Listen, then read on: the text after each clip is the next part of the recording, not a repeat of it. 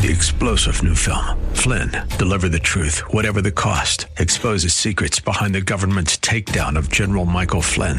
Flynn knew what the intel world had been up to. He ordered the first audit of the use of contractors. This set off alarm bells. He told the truth. He was the most dangerous person for Donald Trump to hire. They had to get rid of Flynn.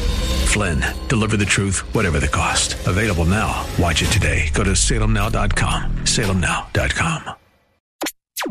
Welcoming sin. This is Mission America with Linda Harvey.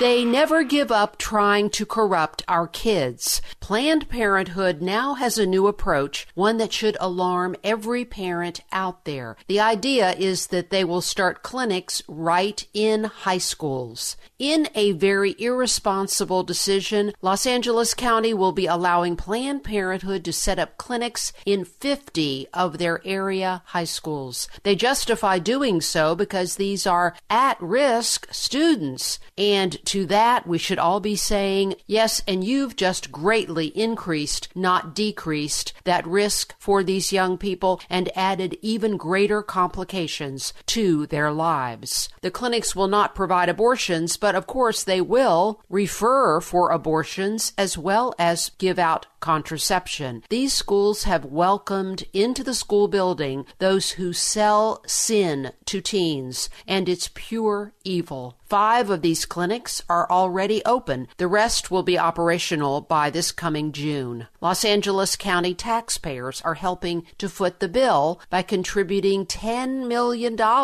Planned Parenthood is only putting in 6 million. In addition to their usual reckless distribution of contraception to teenagers, they will be testing and treating sexually transmitted infections. And that's a good thing, except for one problem. Planned Parenthood withholds information from parents and they don't discourage sexual activity. In fact, they want kids to be sexually active because that's their overall philosophy. They discourage anyone from feeling shame, and it also just happens to increase Planned Parenthood's business. These clinics will also train peer counselors, so kids will get pressure from fellow students to continue sexual activity and give very little thought to abstinence. The reason is because of the Planned Parenthood ideology that sexual activity is normal among teens and easily managed by condoms, pills, or if needed, an abortion, which no one should ever feel guilty about. That's the way they think. California is turning out to be one of the most high risk places for any human to live or to be conceived. Children who are allowed to be born are highly likely to be sexually corrupted early through obscene sex ed classes where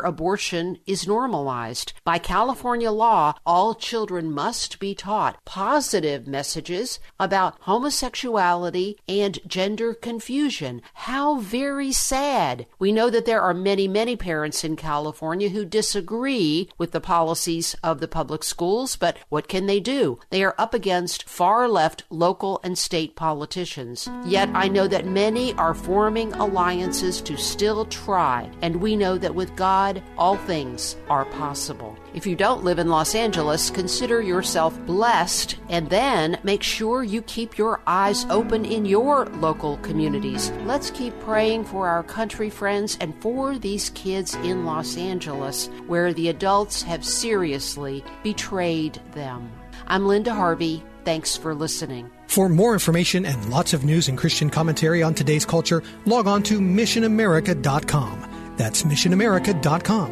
And be sure to listen to Mission America every Saturday afternoon from 1 to 1:30 here on AM 880 and 104.5 FM The Word WRFD. And remember, with God, all things are still possible.